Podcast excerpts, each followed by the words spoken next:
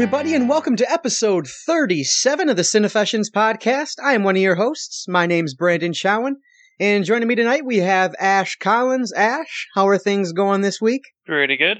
Excellent. And we also have Mark Nadeau. Mark, how are you? Uh, okay. Uh, sorry if I sound a little weird tonight. I'm just wearing a really tight shirt, and the fabric's rubbing against my muscles. So, uh, you know, if I sound off, that's probably the reason why. All right. Well, good. Thanks for the disclaimer. We appreciate that. uh, so to start off the show tonight, we got a little bit of, I, I guess, disappointing news at this point.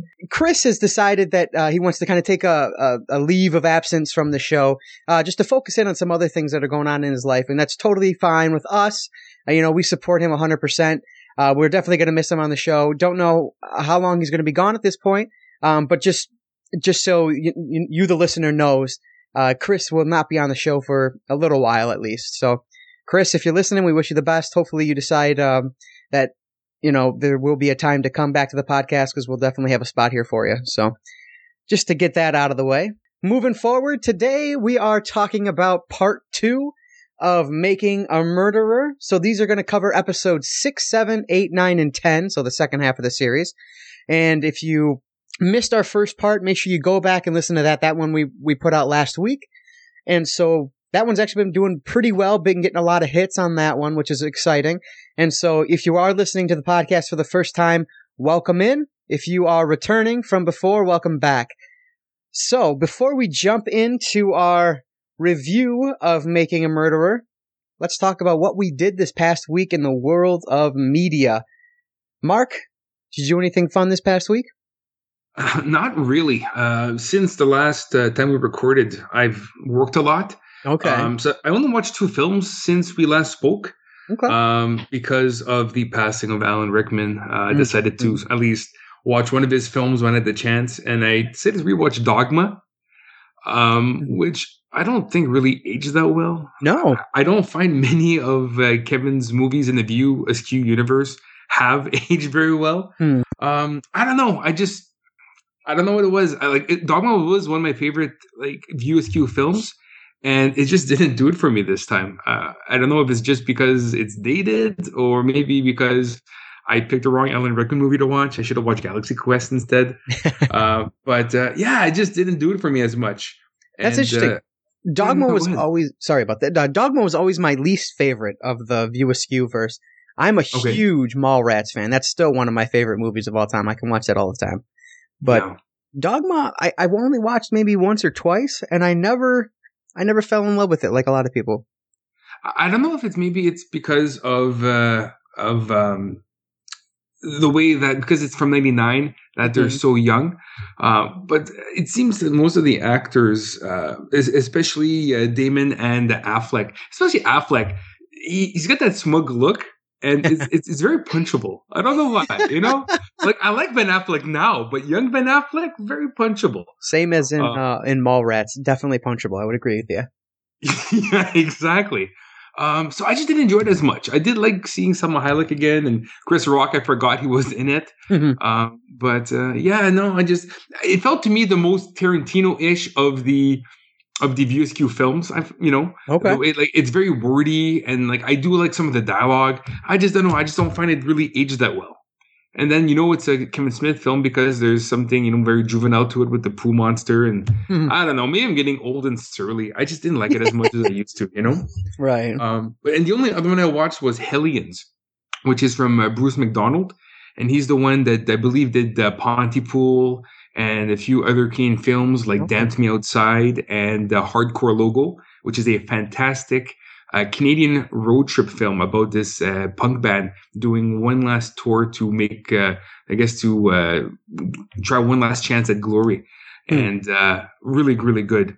Um, unfortunately, Hellions, not so much. Yeah. Uh, yeah, I was really hoping for something good. And pretty much uh, Girl, Halloween, um, finds out she's pregnant, and for some reason that town baby gets possessed where it's talking to her, and these monsters, which really uh, reminded me a lot of uh, the kids in Trick or Treat, where they were attacking, uh, you know, where they're being attacked. You know, the, you know the segment where uh, the uh, the school bus gets uh, right. gets uh, thrown in the water, mm-hmm. and then those like, kids come back. Really reminded me a lot like that. Okay, um, just just not good. You know, most of the film because apparently it's under a blood moon, so it had like a pink rosy hue to it. Mm. Um, yeah, I just didn't do it for me. Plus, the the, the soundtrack was just horrible, and I don't yeah. know. I, I was really hoping for better, and yeah, I didn't get it. So those are really the only two films I saw. Okay. Now, what were your thoughts on uh, Pontypool, or however you say it, Pont- Pontypool? Pontypool, I loved it, but I, I think it's it's really good because of uh, Stephen McHattie's role in it. Like, you know, is that the, the main whole, character? Yeah, he's he's the D J. Okay, and you know, so and, and the whole film is in the radio booth, right? Right. If it wasn't for the way he speaks, and I wish I had a voice like his because he was so smooth, and I could listen to him talk all day. And just, yeah, I, I think he drove the film. If it wasn't for him, I don't think it'd be as good of a film. That's another one I need to rewatch because I did not, yeah. uh, it didn't connect with me the first time I watched it.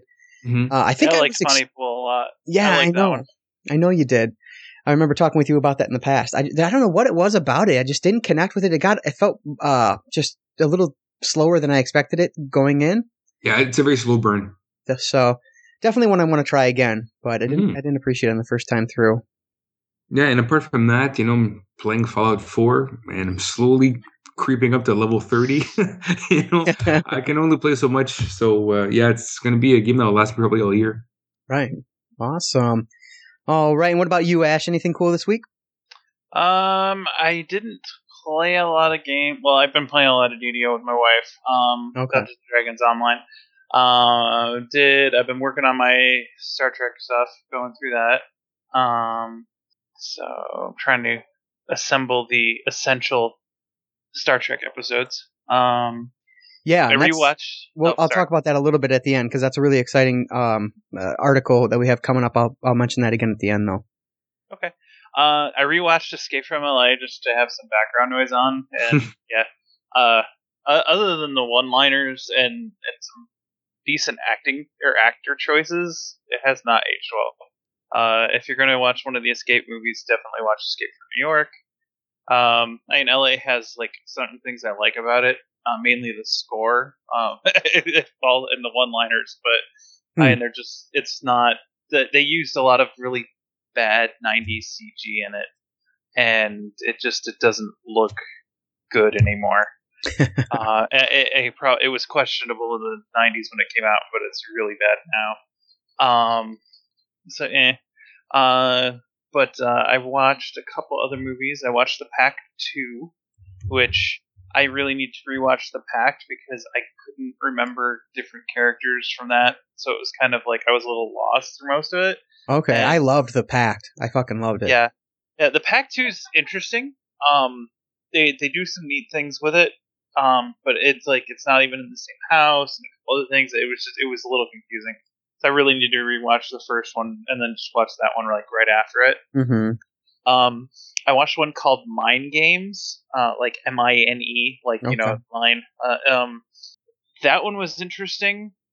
Um, it is it's kind of more like a psychological horror flick, but there's a bit of sci-fi fantasy to it too. It's really hard to describe without ruining the movie. Uh, it it's decent. It's not horrible. It's not fantastic. It was a, a little bit of a, a mind screw of the type of movie. Yeah. Um, I watched After, which was a movie I'd started back before my wife had uh, her emergency surgery last year. Okay. Uh, so we were actually watching it the day or. I actually had to turn it off when we took her to the hospital. Hmm. So, so it had been sitting in my Netflix queue for a while. Um, I started watching that one. That one's kind of interesting, uh, kind of a unique and unique look at a uh, kind of like a limbo in your own personal hell type okay. of thing. Um, so that one was kind of neat. Uh, different ideas for it.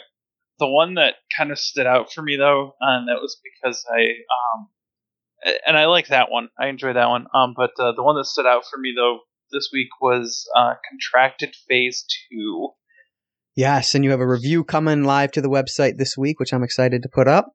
Yes. Um, yeah, that one, if you like like body horror and gore, like, you know, nasty, nasty body horror, definitely check that one out.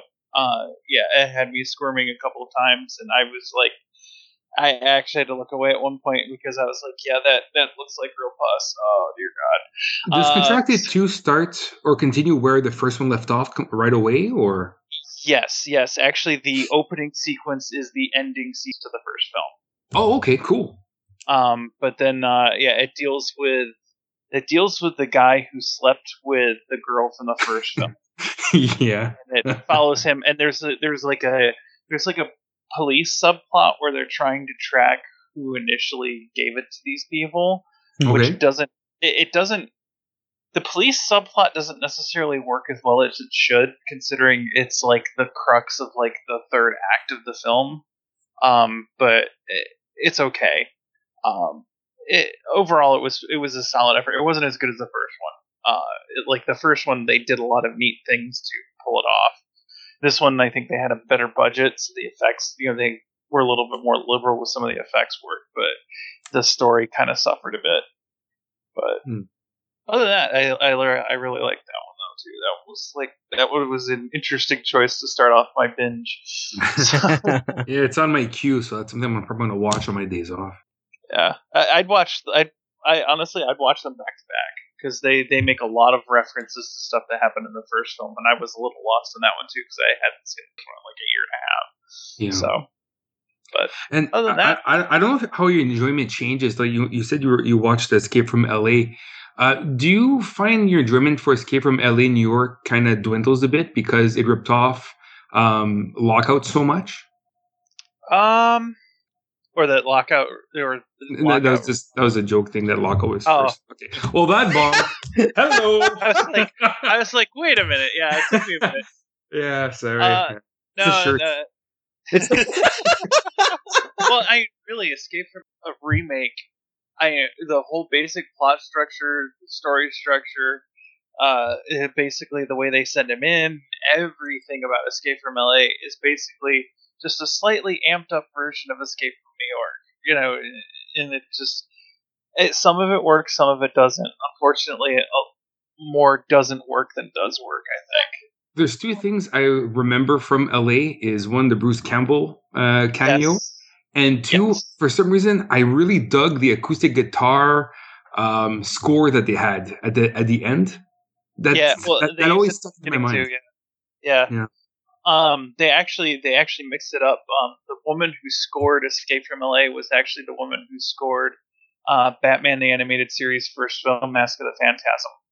Oh, cool. uh, yeah. Uh, and she actually they actually talked about uh, why she because it, it was one of the films that Carpenter hadn't scored himself, uh, but he brought her in, and she actually started off using the themes from the first film and kind of doing it digitally and with like a rock band at first, and as the film goes on it switches more over toward orchestral as they build up toward the end sequence, and then like at the very end sequences she switches back over to the acoustic and stuff, which uh, makes just, sense yeah um, yeah and, and that that I really loved. I actually have the Escape from L A score somewhere around here, and I, I absolutely love that. mm-hmm. Um, there was actually a funny note. um Bruce Campbell's sequence in Escape from L A, apparently um, Kurt Russell had seen the Evil Dead films before.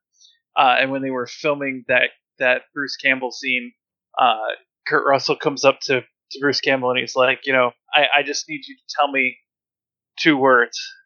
And Campbell's like, okay, work shed. And they just left it at that. But yeah, so that that was pretty funny. But yeah, they, uh, yeah, they the one the sequence that really just kills the movie for me is the serving sequence because the effects work is so bad. So bad. Yeah, yeah, and the helicopter escape sequence is terrible too. It just it doesn't look good at all. Mm-hmm. And it's just the end sequence. The, the whole end of the movie needed more budget or a slightly better effects company or both. Uh, but yeah. So, I don't know. Hmm. Interesting. Very cool.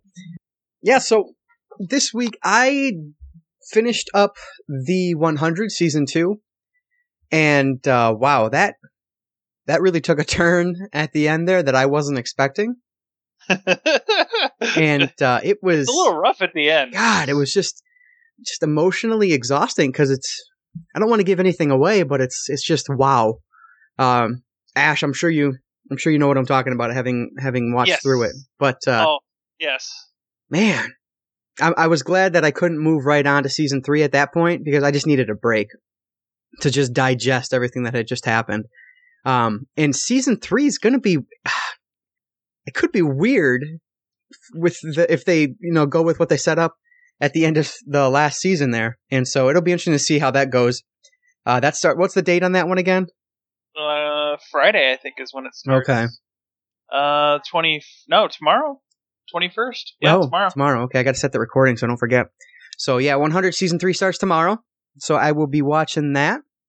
We um watched this. Uh, I guess it's not technically the second, but it's like kind of the second episode of the second half of season six of Pretty Little Liars today, uh, yesterday, last night.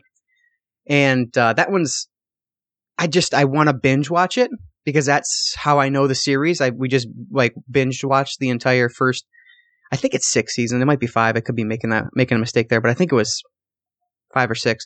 And we binge watched those on, you know, Netflix. And then we had to purchase the season on Amazon Prime so we could catch up to the point that we're at now. And then it started a couple weeks ago, and so I've been watching that. It's it's a really good series. Um, not perfect by any stretch, but the writing is genu- gen- generally very solid. And uh, the girls are just gorgeous, too, so that's another plus. But, yeah. I don't know. I like that I like that series a lot. And uh, it's I, this. I wasn't sure if I'd like the second half here, um, but it's turning out to be better than I expected. So it'll be interesting to see where it, where it uh, leads to. But other than that, I went to this store uh, near us. It's called Disc Replay, and they just opened one up by me. I used to have to drive about thirty minutes to go to go to one, so I didn't go very often. But this one now is only about ten minutes away, and um, they carry, uh, you know, anything from retro video games up to through today, and then D V Ds, movie, uh, Blu-rays, um, Pops figures, electronic type, uh, you know, like computers. Um, mm-hmm.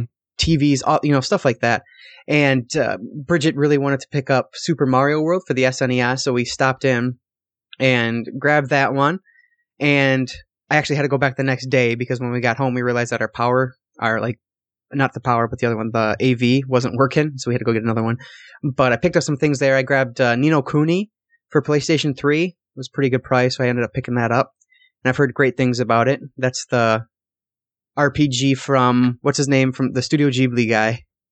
You know uh, what I'm talking about. Yeah, I know what you're talking about. Yeah, but it's from Miyazaki. It's, it's, Miyazaki. Yes, thank you. It's uh, an R P G basically in his world and has excellent art style, and one that I thought maybe Bridget would enjoy playing as well. So I grabbed that. I actually grabbed like some of the SOCOM games for PlayStation two. I grabbed Time Splitters two for P S two, which really? is one of the best ever. Um, playing it now, I, I put it on and playing it, I had to get used to it again just because the controls, it, it feels different on a P S two than it does when you're playing with your Xbox One or your P S four. It's just a lot, uh, not quite as tight as they are nowadays. And so it was just a matter of getting used to it. But I just, that's such a great game. And another one I picked up was W W E thirteen. So I picked up W W E two K fifteen uh, when it was on sale on Black Friday, and I love the, the customization aspect of it, but I hated the gameplay. Absolutely hated the gameplay. And eventually I just got sick and said, fuck it. I'm selling this back. I actually sold it back for like two dollars more than I bought it. So I didn't mind that at all, but couldn't handle it. And so I've been trying to find a good one. And I had some from P S two, you know, like Here Comes the Pain, which is just a classic. But I wanted one for my basement, one of my, the systems I have in the basement, because I have my big screen down there, my uh, movie theater down there. And uh, W W E thirteen is definitely fitting the bill. It is a blast. And I'm actually playing through the Attitude Era right now. And uh, I just did the Montreal screw job. I just screwed Brett again, so that was fun. But, uh, you know what, though? Brett screwed Brett. Come on. Absolutely. But, yeah, so that's, that's a, a really good game, and I'm enjoying it a lot. Um, I'm going to mess with the My Universe mode. I had my spreadsheet out and was trying to set up the rosters the way I wanted them because I'm a huge dork, but it should be a lot of fun. And I just really am excited to continue through the Attitude Era because it's uh, pretty cool so far. Right now, I'm just on the D X storyline, how like they've uh, D- D- Generation X formed. They actually haven't even fully formed yet. It's just the click at this point. But the screw job is a big moment of that Attitude Era. So that was a lot of fun. Other than that, that's about it, really. Uh, I don't think I've seen. I don't think I watched any movies this, this past week, but just played some games and watched a little bit of T V. So that, I guess, is that. All right, so let's move on to part two of our Making a Murderer special. Uh, and again, if you haven't heard part one, make sure you go back and listen to that.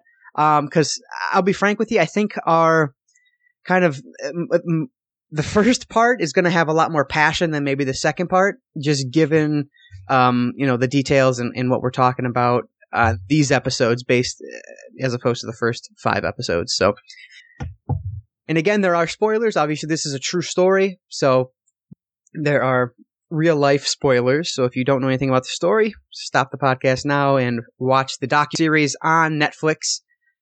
Otherwise, let's move forward. So basically, at this point, Making a Murderer kind of turns into a a courtroom drama, right? The action, I guess, if you want to call it that, of the first, uh, well, really four episodes. It slows down from here on out. And so instead of going episode by episode, just because honestly, at this point, they kind of just all run together because we're just, we're sitting in the courtroom for the, for the vast majority of these, these final episodes. Um, I think it was episode eight. They find, you know, Stephen guilty. And then I think episode nine is when we learn about Brendan's case. Uh, we kind of follow his whole case from the beginning all the way to the end where he's, you know, found guilty of all three counts, which uh, is something I want to talk about in a minute. And then episode ten is kind of like an epilogue of sorts as far as the series had it at that point. So episode six, uh, I think, was an interesting one, though, because it kind of reveals the fact about the blood and that there virtually was none. I don't understand how a murder happens and there's no blood. Like, it just doesn't make sense to me. And all of a sudden they find this one single empty shell casing in Avery's garage. Uh, but it's just the whole thing. It, it just kind of um, built upon what I, what we said in those first five episodes, how it just doesn't make sense. And, and who found the shell casing again? Right. The, the man. Link. Yeah, exactly. It was Link who did it. Yeah.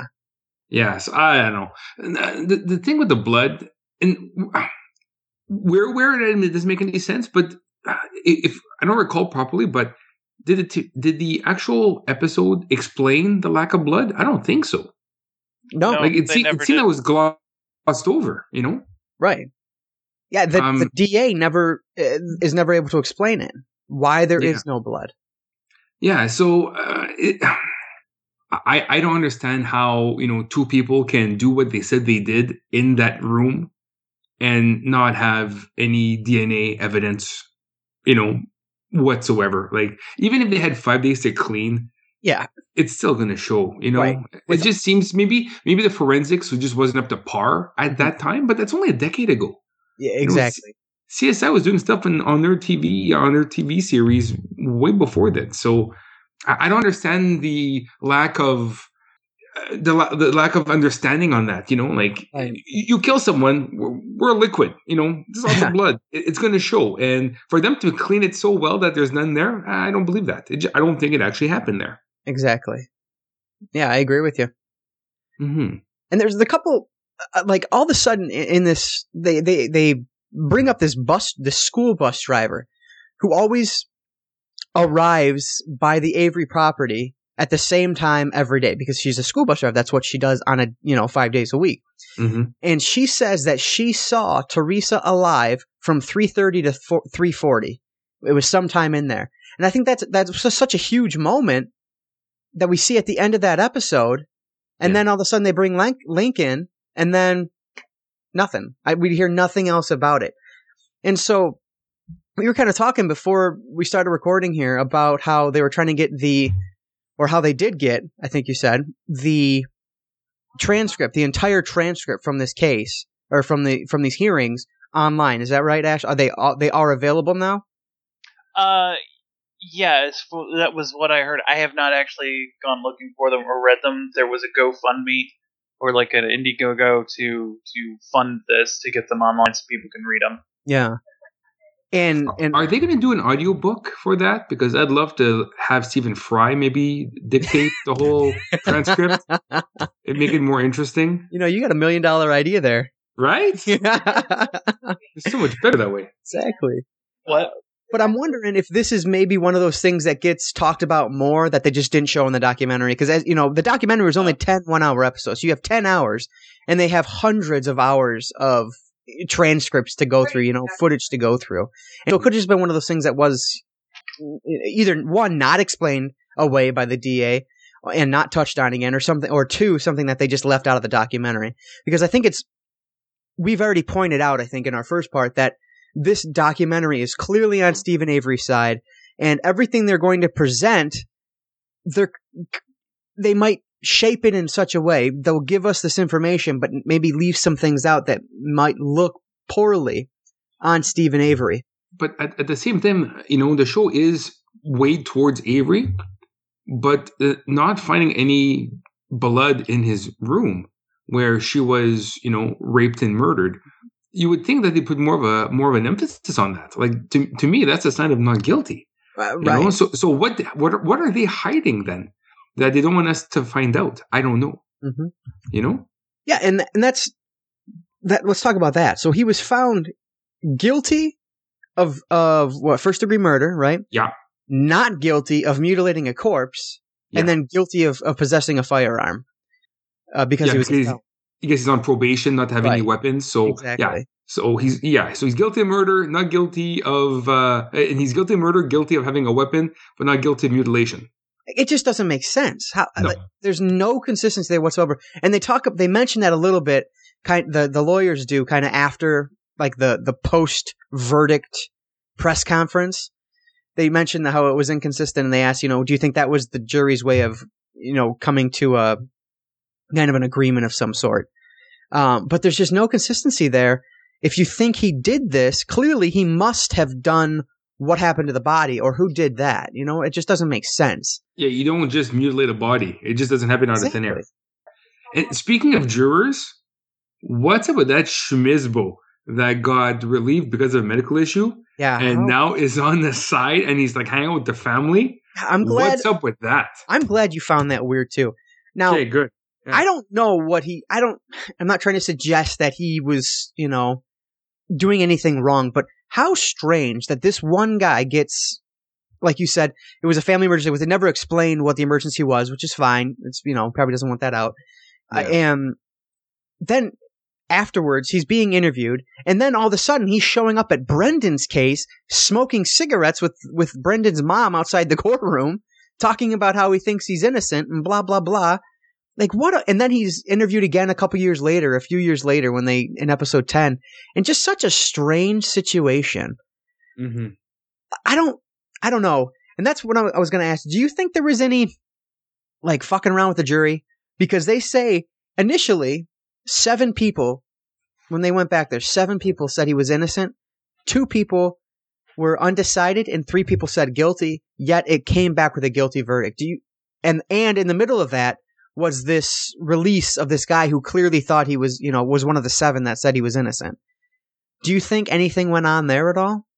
I think so, because they mentioned that there were three that were really stubborn. Right. Um, I think that the jurors had jurors fatigue mm-hmm. and wanted to go home and continue their lives instead yeah. of debating and having a, a hung jury or a mistrial.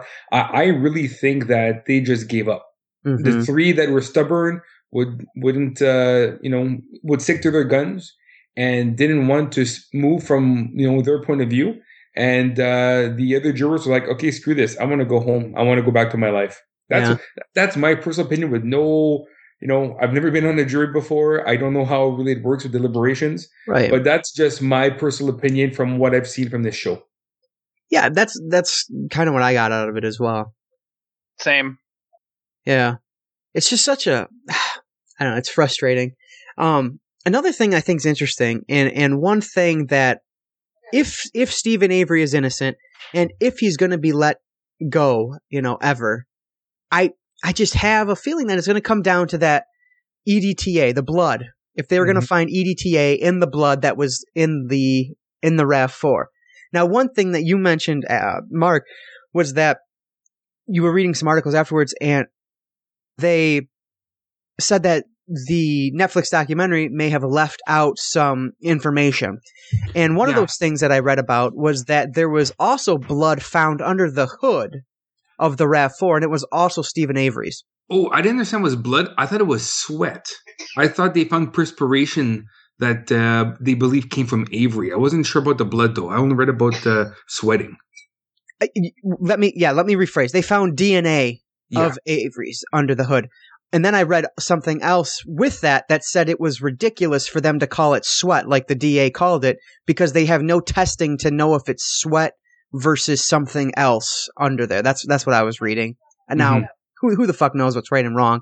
You yeah. know, you, you read articles on the internet. You, you I'm I'm not going to spend the rest of my life, you know, verifying every little thing I read. You know, yeah. But so I don't know. But you're right. It was D N A of some sort. It could have been sweat. I it, I don't think it was blood because they would have mentioned blood because obviously that's of a different consistency and color.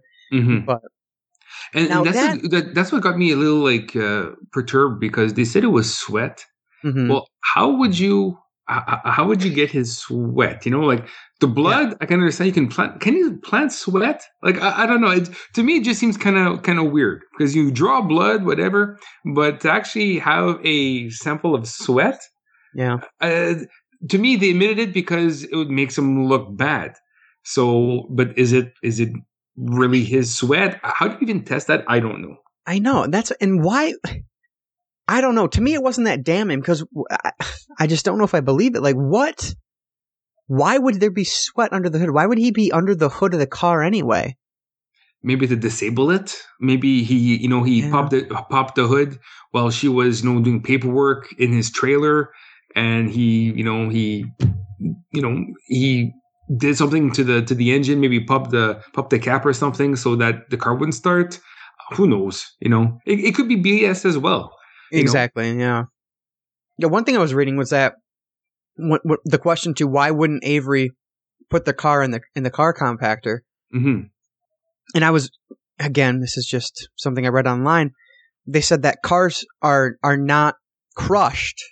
In intact, like they're they're stripped. Yeah, things are taken out of them, and then they're they're crushed, and so all the liquid's gone, things like that. And uh, you know, maybe that just was, if there was D N A under them, maybe that's what he was, you know, thinking about or looking at to see how to do that to then compact, you know, crush the car. I, it's just such a leap. It's almost silly to even talk about, you know, because how. T- But still, you know, if if it takes time to strip a car, if I was an Avery, I yeah. would be working on that right away to strip it so that I don't have to have someone find it in my yard if I did do the crime. Right. You and know? They do this all the fucking time. I'm sure they can mm-hmm. strip a car, you know, in half the time the normal person can, right? Yeah. I think his dad has special blue jean overalls just for car stripping. Another pair just for car crushing. It's I think it's a different shade of blue. that's a that's a good catch. I missed that, but that's, oh, yeah. that's that keen eye we need. Good. Really rugged denim he's got. Oh man! I bet he doesn't wear underwear, but that's just my opinion. Yeah.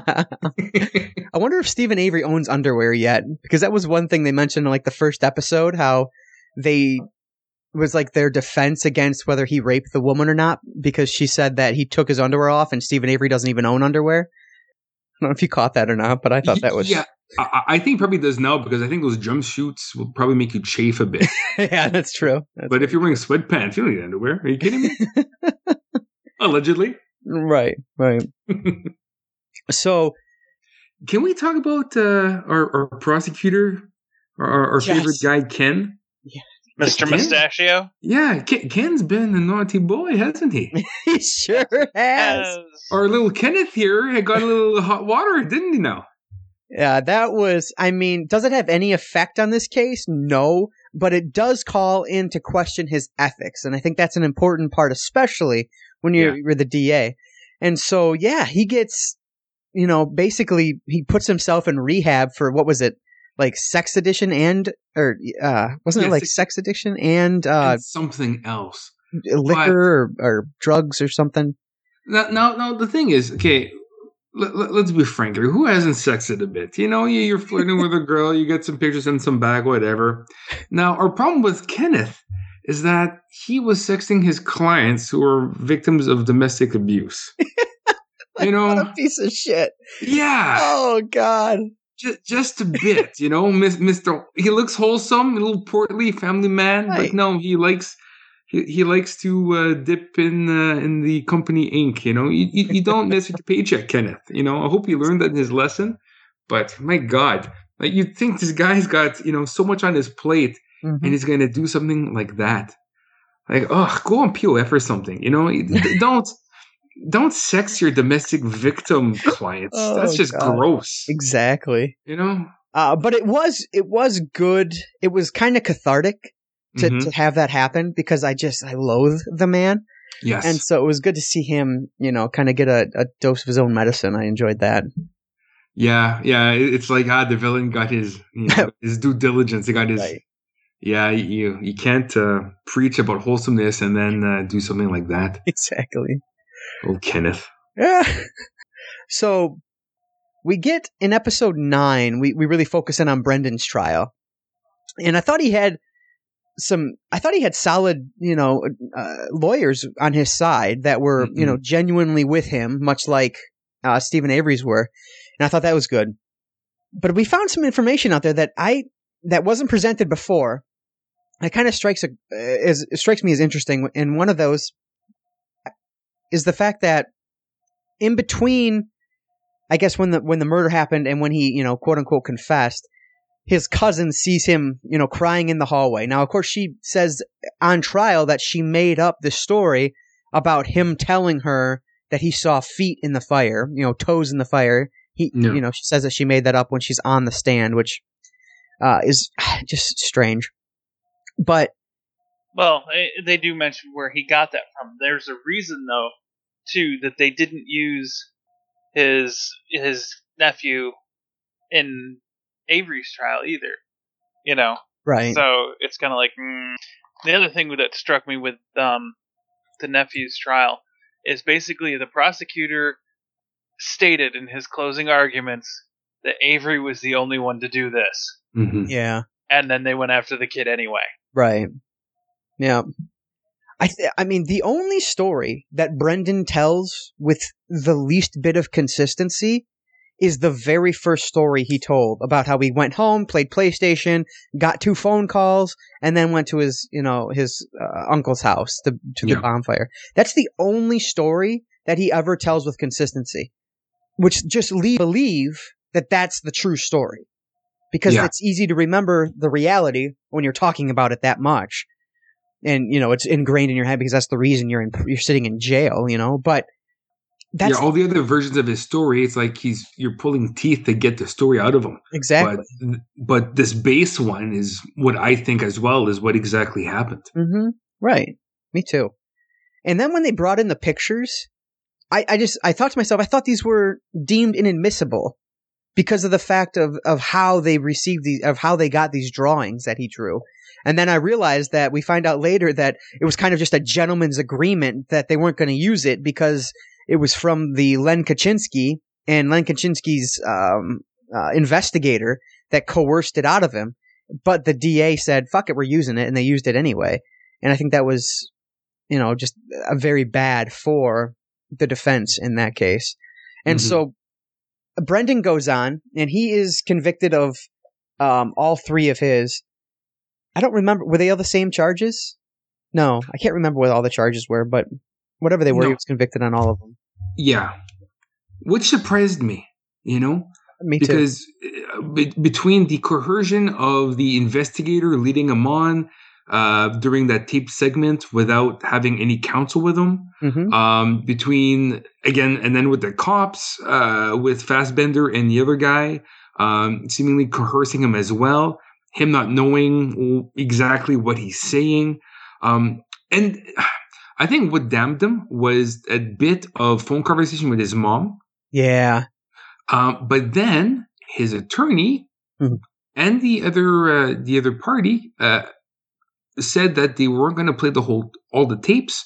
So it was like ninety minutes of tape that they didn't hear, where he's telling his mom that they got in his head. Why omit that from right. the trial? I don't know. I, yeah, I, I'm not I, sure why they agreed to omit it from the trial.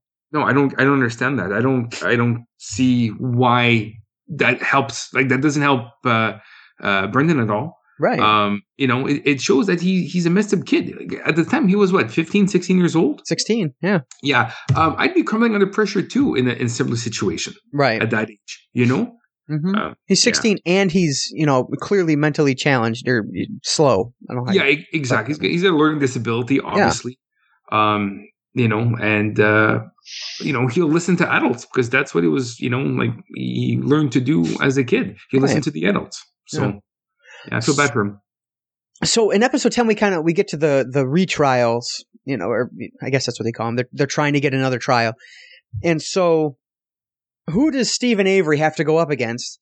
None other than the exact same judge who, at his sentencing, called him arguably the most dangerous man to ever step in the courtroom. And he kept talking about, when he ta- when he said that, he kept talking about these these previous crimes. And all I could think about is, he's talking about, like, the cat? He's talking about running his, um, whatever, sister off the road? And then being wrongfully accused of rape? Like, I don't know what other crimes he's talking about besides these original two about the cat and running a sister off the road, which should not have been, really should have been a non-issue. Yeah. Yeah, I think it's very unfortunate that the judge was the same yeah. in the, in, in the uh, I guess, two-year later post-conviction trial. Right. I, I don't think that's right. Um, but I, yeah, it was it, it was quite the coincidence. But again, how many judges are in that county? Ex- right, yeah, exactly. So, I guess it's just, you know, luck of the draw. But, uh, yeah, it was. Surpri- I was surprised to see him again. So what – I guess what shocked me the most was not that Stephen didn't get another trial. Frankly, I didn't expect it just from, you know, having scrolled through Google and Yahoo the past, you know, a couple of weeks. I, I knew he was still in prison. But the innocence – the Chicago Innocence Project for Minors got on Brendan's side. And they presented, to me – as clear-cut an argument as you could ever imagine. How do they let Len – how do they – how does this judge dismiss Len Kaczynski because of his wrong – his his wrongful acts and his giving Brendan to his investigator to have him do this confession, and then the next morning talk with the two detectives and give the confession again without him present? And so because of that, he's dismissed. How do they let, like they said, the fruit of his labor – how do they allow that in court, which is those those drawings and that, that that testimony that he gave, that confession? It just blew my mind that they presented that and still yeah, they didn't give Brendan a retrial. Like, I just – that that shocked me. I didn't expect Stephen to get one because given the circumstances, but Brendan, I surely did. Mm-hmm. No, I agree. You know, you, you, you're able to dismiss your attorney because of wrongdoing. Right. But – the work from the wrongdoing is admissible. That makes no sense. It makes no sense whatsoever. And then what's up with the crocodile tears? Oh my that the God. Investigator. What I'm the not, hell was that? I'm not. He's looking at a picture of a, a fucking ribbon, you know, and he's tearing up over the symbolism of that ribbon. Are you fucking kidding me? Like, let's be honest here. Holy shit. I, I think that's all. That was all for the court. I thought I, I agree. I think he's full of shit. He knows yeah. that what he did was wrong, and he's now being called out on it, and it just yeah. all got to him. Because he doesn't have a personal connection with Teresa Halbach. No. Like, what? What? Where do these tears come from? Yeah, just, I, I, I don't know. To me, it's like, oh, well, okay, it, the ribbon. It's in front of a church, mm-hmm. and, and you're you're weeping openly in court. I'm like, ugh, okay, buddy. It's ridiculous. Uh, I, it made no sense to me. I, I agree. And he stated openly that his goal was to find evidence for the prosecution. Yeah. Mind, it was the prosecution during the Stephen Avery case, but still, it's the same prosecution that was in the Brent in Brendan's case. Like, it just oh, that's collusion, right? Because I, I no, your attorney is supposed to be uh, protecting your best interests, right? But they're mm-hmm. working together to give you a reduced sentence. But it doesn't matter. We're still not giving him a retrial, even though all that is pretty damn clear. Yeah. It's just like the to me, and, and I feel like to us three, the common sense thing tells us, you know, that both of these should have been, you know, hung juries at the at the very minimum. Mm-hmm. But I mean, common sense just means nothing in a court of law, and it's Apparently. all about, you know, this this bullshit, and it just doesn't make any sense to me. Now, I have a question, which yeah. it made sense to me while I was watching the show. Do you think the outcome would have been different if Stephen Avery would have taken the stand? I oh, man. Like, if I'm fighting for my life here, I don't want to spend another twenty, thirty years in prison. Right. I'm going to take the stand unless yeah. maybe I'm guilty. I Why? Know. What am I hiding for not going on the stand and answering questions? That struck me also. And it I, it pissed me that it struck me, because then it, what's his name? Fucking Teresa's brother, who I just can't stand. Yeah. He said the same thing. And I was like, damn it, I don't want to think the same things that you do because I don't like you. But I, I, I there's definitely ah, there's something weird there. Yeah. How would you not fight for your own life in a situation like that? Like, I would totally go on on, you know, I take the oath and answer any questions they have so I can prove my innocence. Why wouldn't you? The, right. That to me, that's weird. Is it maybe because uh, he's not able to uh, to uh, you know, speak as well? Maybe he just can't. Yeah. You know. Uh, he doesn't have the big words, you know, like exactly. Like, maybe is he struggling for words? Like I'm struggling for words right now. I don't know, you know. Uh, but yeah, I just found that really odd. I, I think, I think one of the things that was interesting was when they went back to the jury, they were talking about it. I think his, I think it was his attorneys, um, from the first trial, uh, were talking about it. And when they initially, the jury initially went back there, seventy percent of them were saying he's not guilty. And only thirty percent were saying he was. Yeah, and that's what, yet, yeah. That's what I mentioned earlier. Like, it just, what a, how, I mean, yeah. I think Mark summed it up pretty well. And it was just a matter of, it's enough. Let's just, let's get this done with. You know, yeah. Fine. We'll agree. And that's that. But I mean, I don't know how they sleep at night, because you trying to get something over with so you can go home for dinner, it cost a man his life with virtually no chance of parole. Like, it's just, I hope that wasn't the case. I hope they genuinely think, genuinely believe that he was guilty. I thought it was interesting that one of his lawyers, I, I forget which one it was, uh, kind of the shorter guy, he says that, you know, I hope, I really hope that Stephen Avery is guilty, because he said, I can't live with the fact that he's in there again under false pretenses. I thought that was interesting. And, and those two attorneys are my favorite, I guess, characters of the show. Yeah. Like, I, I, I just thought they were street shooters, and I don't know why I like them so much. But I'm like, yeah, if I ever get uh, charged with uh, murder and rape, I want them to cover my trial too. I want to hire those guys. You know, they seem like the only two decent guys on the whole show, like, right? On the whole series. Mm-hmm. The yeah. the other thing I, I love about this is the trial goes on. Uh, and they do the interviews with the press. Even the press is going, every time that the police are talking, the press are just like, are you kidding me? Yeah. You know, with what, what the, the, the police are spewing at them. Even, even her, how, you know, Halbach's brother. It's just like, you're kidding me, right? With this? Yeah, uh, it struck me how... It struck me as, as interesting at how much the press seemed to be on their side. But is it because the way that the filmmakers yeah. uh, framed this show? It absolutely could have been. You yeah. know what I mean? Like, because it seemed like they were almost rolling their eyes every time the prosecution went out to talk to them every night, you know? Right. Yeah. Um, so again, is it the way it was framed, or was that actually the way it occurred? I don't know. Exactly. And that's the thing. This whole goddamn docuseries is... We don't know, and we we literally we cannot know. We will not know, and yeah. that's just the way it's going to be. And that's why you were talking before. You're just like, you know, I'm ready to move on to the next set here because I'm just done with this.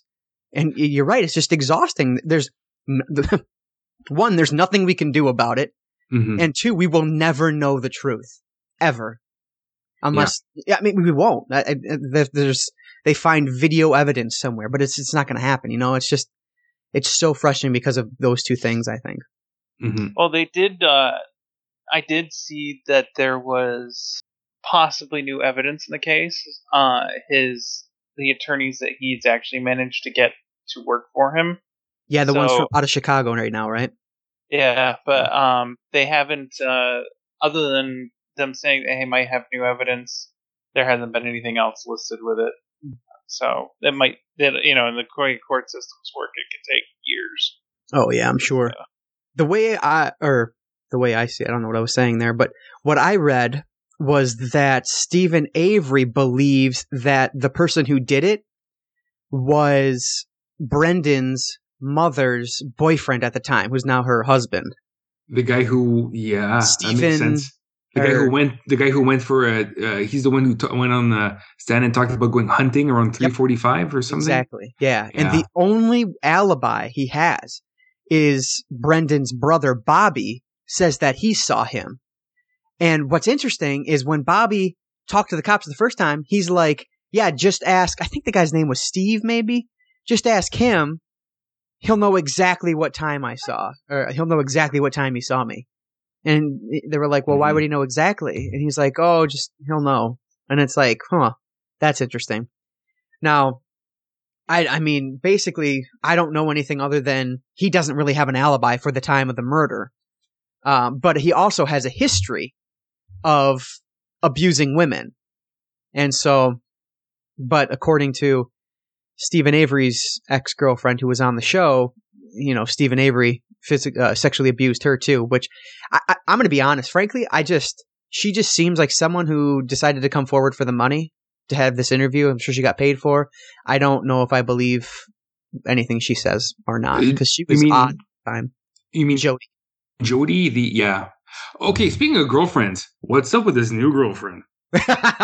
What the fuck was that? I yeah. don't know. You know, starting with prison pen pals and, oh, yeah, there's something there. Yeah, I feel something there. You didn't, you didn't feel it before. Oh. Yeah. You know, like, she's lonely. She lost her husband. Mm-hmm. Oh, come on. Stephen That happens Avery? So often. That's what kills me. I don't understand. Like, serial killers, the world's most gruesome serial killers will find girlfriends that eventually become wives in prison. Like, it's just, I, it, it's a strange phenomenon, but it happens. And what's interesting to note is my boss was telling me today that they're not actually, they're just uh, friends again. They're not boyfriend, girlfriend, because she wanted him to, like, become Christian or some shit.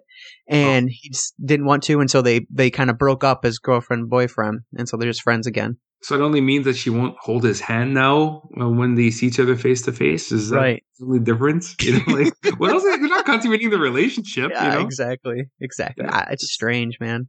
Yeah, it's funny how, you know, he, these these convicts get married in prison, and I'm turning thirty-seven. I'm still, you know, never married. Oh, whatever. You whatever. He may need a jumpsuit. I don't know. Like. You just sounded so defeated. Uh, uh, just a little deflated, not defeated. There you go. That's hilarious. Um, so one thing I just, I only heard about it one time, and it was in episode ten. And maybe it's just because they're not very reliable. I don't know. But what about a lie detector test? Have any of these people taken a lie detector test? Brendan mentioned the first time he got with, with somebody that he wanted to take a lie detector test, but, but Len, I think it was with Len Kaczynski, but I guess they turned it down. But it's like, what about that? I don't know. Uh, I, I thought Brendan took one, but as for the results of it, or was it even put uh, admissible in court, I don't know. Yeah, I, I remember hearing about it, but as for them actually taking it, didn't show any footage on that. Again, it's it's a small it's a small uh, thing over a, in in a larger pool that they can only gloss over because, you know, they don't have so much time. Exactly. Um, But I thought, at least I thought Brendan took one. I don't know about Stephen, though. I mean, that's the only thing. I don't know how reliable they are. You know, I don't know. I feel like they are something that's looked upon with less seriousness nowadays than they were maybe, you know, ten, fifteen, twenty years ago. Yeah. Uh, just, you know, an educated guess, I guess, just from what I've been, what I've read and, and heard about in the past, you know, time since then. But I don't know for sure, obviously. Like, why can't they just get some Jack Bauer drugs, shoot them up with some truth serum, and just say, hey, did you actually do it? No? Or, yeah, yeah, I did it. You know, whatever. Just get Jack Bauer there. It'll be done in like an hour. Simple as that. You know? Oh, man. So, I... did you do it? Yeah. All right. Case closed. That's that. What are your overall thoughts on the on the docuseries as a whole, from episodes one to ten? Um, and and let's talk about a star rating for this, even though it seems kind of uh, silly for uh, for a docuseries like this, but I still want to do it just for the sake of doing it. So, Ash, let's start with you. What are kind of your overall thoughts? I think, uh, I mean, I, I going in, I knew it was going to have bias um, toward Avery, but I think their ultimate goal was to get people thinking about his case again, and at the very least, looking at how he was put on trial and how awful the prosecution of him was, and, and you know, and making people very aware, hey, this could happen to you. You know, it doesn't take much, obviously. Um, but, you know, whether regardless of whether he's guilty or not, the way he was tried was terrible. And I think they did a good job of that, at the very least. Um, but, yeah, it is definitely very biased toward that. But, like, they, they kind of frame it that way just from the start, you know, that they, they're kind of going that route. Right. Um, So uh, on that end of things, at the very least, they, they've got people, and, and it got, it had me sucked in all the way through. I, mean, I mm-hmm. didn't know what was going on with it. So I think I think a three and a half to four, definitely, okay. for awesome. me. Um, because I think they, they did a very good job just putting it together, keeping it interesting. I mean, it's a courtroom drama that I I could have sat through the whole ten hours in one, you know, in one sitting. Hmm. Yeah. And, and, And and wouldn't have felt like, you know, oh, this is dragging. The only reason I had to stop was because, uh, you know, I had to work the next day, type of thing. Yeah. So, uh, but yeah, on that end of things, I did a fantastic job. Excellent. So you're going three and a half or four? Uh, I'll go four. Okay. I'll go four out of four. Perfect. All right. And what about you, Mark? What are your concluding thoughts on Making a Murderer? Uh, I wish it was more, you know, down the line than being so cited by Avery. Mm-hmm. Um, I think if Bill Alfonso directed this, it'd be right down the line, Daddy. Um, but it's it's not. Um, so so because of that, and you know, like they made the cops look so bad here. Now mm-hmm. they obviously, it seems to me, there's been misconduct, but like I'm I'd be afraid to drive through that county. I want to I want to. I don't want to drive in Wisconsin anymore, you know? um, I, I just wish it was more objective and not so pro-Avery. Mm-hmm. Um, but at the same time, though, uh, like I read in a few articles, a lot of the people didn't want to be a part of this documentary. Uh, I know that the um, the victim's family didn't want to have any part. That's why there's no interviews with them. It's only... Oh, okay. So, you know, so when filmmakers are stuck with just one side that want to do the interviews, obviously they're going to slant the story more towards them because they're the ones that have the one-on-one interactions with the with the with the people. Um, so I, I I don't know. I, I pretty much I'm gonna give this out of four stars too, okay. just because I'm gonna go down the line and yeah. put it in the middle. Um, would I watch this again? No, it's already off my list that on Netflix. I honestly I, I'm. After tonight, I might read the odd article, but uh, yeah, I'm putting this in my review. I, I just, there's so many other things that we can watch. I, I don't want to linger on this anymore just because it, it kind of really bumped me out. I, yeah. I wouldn't, I, I, I wish that the court system wasn't so gross and that, you know, people would just work towards the truth. And in this case, that wasn't the fact. So, you know, yeah, I, I'm giving this a two out of four. Okay. Um, and I'm moving on. All right, excellent. Yeah, so the goal of Making a Murderer, in my opinion, the goal was to make people mad, make people angry about this, because the filmmakers believe, from what I can tell from what they've presented in, in this docu- docuseries, they believe that Stephen Avery should not be in prison right now.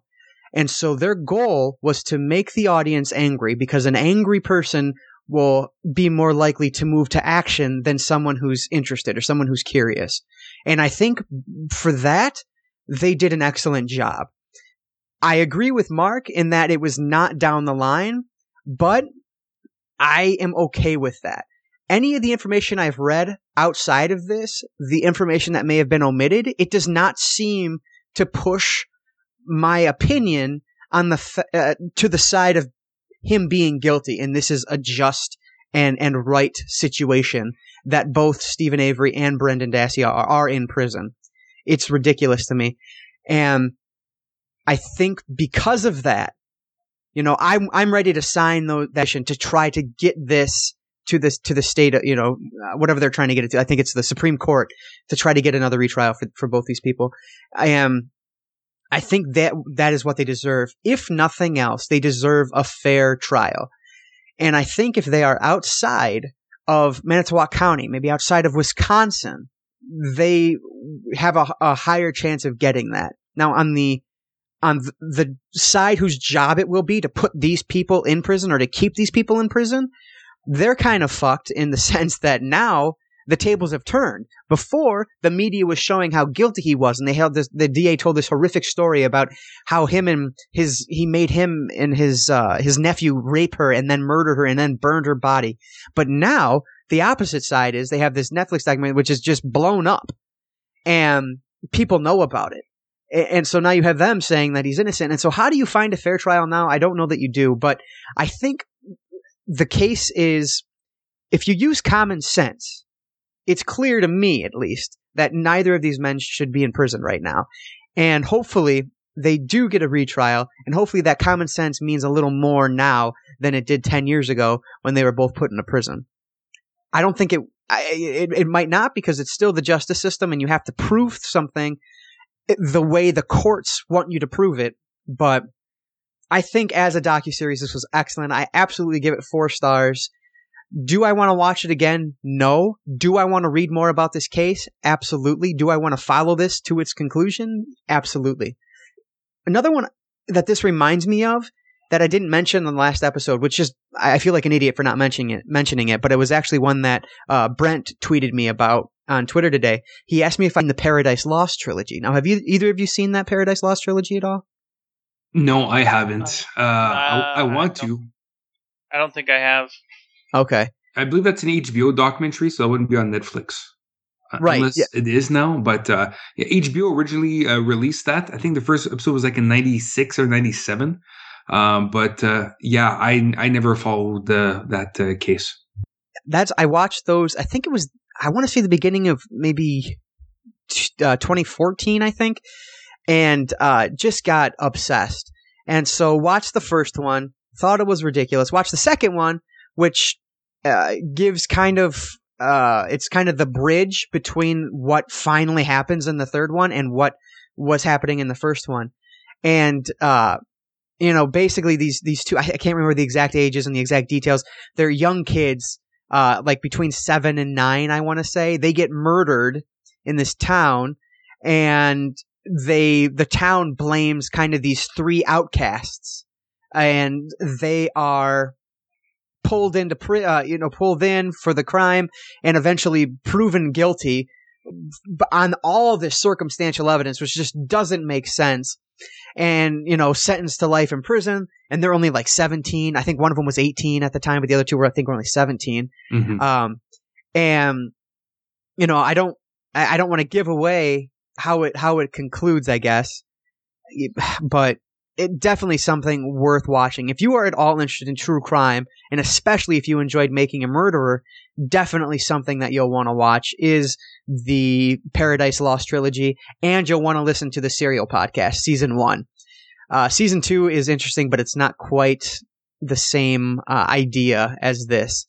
Uh, I don't know. I just I wish I when I was younger. had seen these, you know, then when I was, you know, sixteen, seventeen, eighteen, and then could have decided on a different career path, because I would have, I mean, I would love to work for the Innocence Project. I think that would just be such a fulfilling and important thing to do. I, I just, I, you know, I wish I'd started caring about this at a younger age, so I could have really, you know, focused on that and, and done something with that. But I just think it's such a great thing what, what the Innocence Project does, and it's uh, so important to make the court system uh, accountable for the people that they're putting in prison. And um, yeah, I loved Making a Murderer. I am fascinated by by the case. I'm just infuriated with the case, and uh, hope that we get to see how it concludes in the uh, coming years. Hopefully it doesn't take too long. Hopefully it doesn't take eighteen years again, if, in fact, he will be proved somehow beyond a shadow of a doubt that he is innocent. So that's my thoughts, and I am ready to move on. Yeah. From Making a Murderer. So, again, our plans coming up. What we're going to do is start watching through and podcasting through Quentin Tarantino's directorial filmography, which means next week we will be talking about Reservoir Dogs, his first film. Now we're going by, that's, is it truly his first film? Well, it's going to be his first film for this, for this podcast. And so the other thing we're watching is Black Mirror, which you can find on Netflix. I don't know if Reservoir Dogs is on Netflix anymore. Um, hang on, I can tell you everything Tarantino on Netflix. Okay.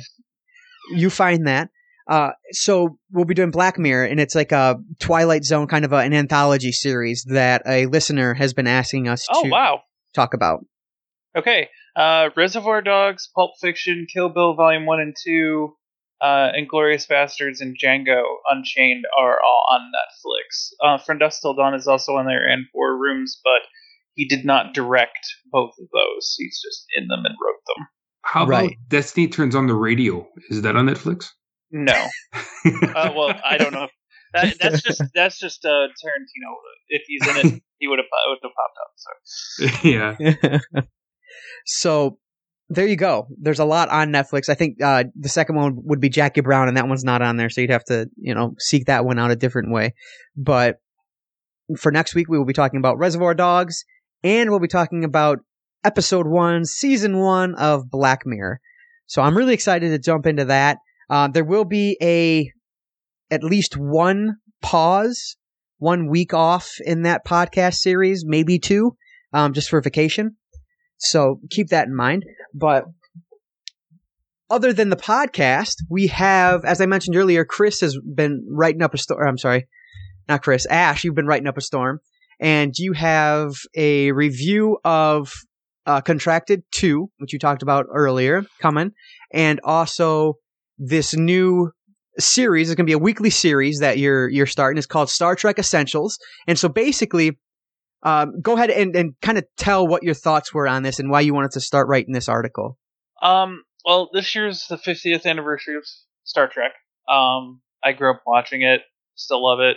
Um I and I, I watch some form of Star Trek throughout the year anyway. Uh, my wife hates it. Well, she doesn't hate it, but she, she Star Trek. It's yeah, she's she's okay with it. She she gets why I'm obsessed with it, but she's just like, eh, you know, enough. Um, but uh, I'd seen like a couple of articles around. Um, they're like, you know, how you can watch Star Trek The Next Generation in forty hours instead of, you know, because there's like a uh, hundred plus episodes mm. uh, and a couple other things. And it's like, okay, so you, they you know, they kind of distilled it down to, okay, here are the episodes that you really should watch that are really good. And, you know, and then kind of cut away the fat. And they've done that with Deep Space Nine as well. And there's another one with Voyager out there. And then there's some stuff I agree with them on and some stuff I didn't. So I'm I'm kind of going through the original series Star Trek right now, and I've weeded out the episodes that I think are at least decent, and the ones that I think are excellent. And I'm kind of doing uh, two episodes per article, uh, you know, right up kind of like a summary of the episode, uh, why why I picked it, you know, some of the background in it type of thing, and then uh, you know, obviously my rating for it. Um, but, uh, yeah, it, the, these would be like the, the, what I would consider the essential episodes. Like if you were going to sit down and, and you wanted to just blow through just the good episodes or the, you know, just the decent ones, that this would be kind of, you know, what you would do. Yeah. Excellent. I, I, I think for Next Generation, it's pretty easy just because you just pick the episodes where Troy's wearing that blue dress. Am I right, guys? Am I right? Oh, absolutely. Podcast high five. But Yeah, that's I exciting. Think... Yeah, it should be it should be a great article, and it's uh, one that you're already way ahead on. So it's one that we're going to see every week, and um, yeah, I'm excited about it. So with that in mind, I guess that will conclude our podcast for tonight. So that was our Making a Murderer two-part special. And remember, from here out, we are doing Tarantino movies until we reach the Hateful Eight, which I am very excited about. I love Tarantino, and some of these will actually be first-time watches for me, so I am thrilled. What? Yeah. I, I'm yes, surprised by that. Yeah. I have at least, well, the only one I haven't seen is uh, is uh, Hateful Eight yet, so. Yeah. But, uh, no, I've seen at least every one of those movies at least once. So. Okay. Well, you guys go see Hateful Eight. I'm going to go to the mall and pick up a second phone. That'll be my sexting phone. So I don't use my, my real phone. Your burner phone for sex. Yeah. I like it. And I made a mistake in the first episode, which I wanted to correct last week. I gave, instead of my Twitter handle, I gave my Instagram handle. So oh, right. That's right. If you guys want to catch me on, on Twitter, it's uh, my name. It's uh, Mark, M A R C, underscore Nadeau, N A D E A U. And, uh, you know, if you guys want to follow uh, my ramblings and whatnot, go right ahead. And uh, once I have my new phone, then we can trade pictures. Excellent. Good. All right. So thank you, gentlemen, for joining me tonight. That was fun. I'm glad we were able to talk about Making a Murderer. I'm gl- because otherwise I don't think I would have uh, sat down and watched it. And so I'm always glad to do them on the podcast because then I know I'll actually watch it. But all right. And thank you, everyone, for listening. And we will catch you next time.